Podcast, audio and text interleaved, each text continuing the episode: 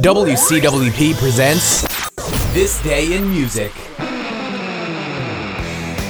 Welcome to This Day in Music, the first of April.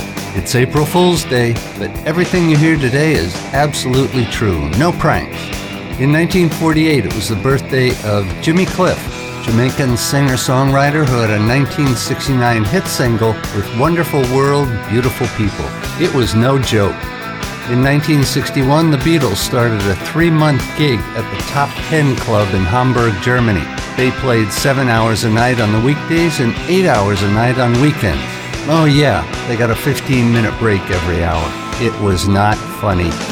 In nineteen eighty-four, singer Marvin Gaye was shot dead by his father and died at the age of forty-four. Mother, mother, there's too many of you crying.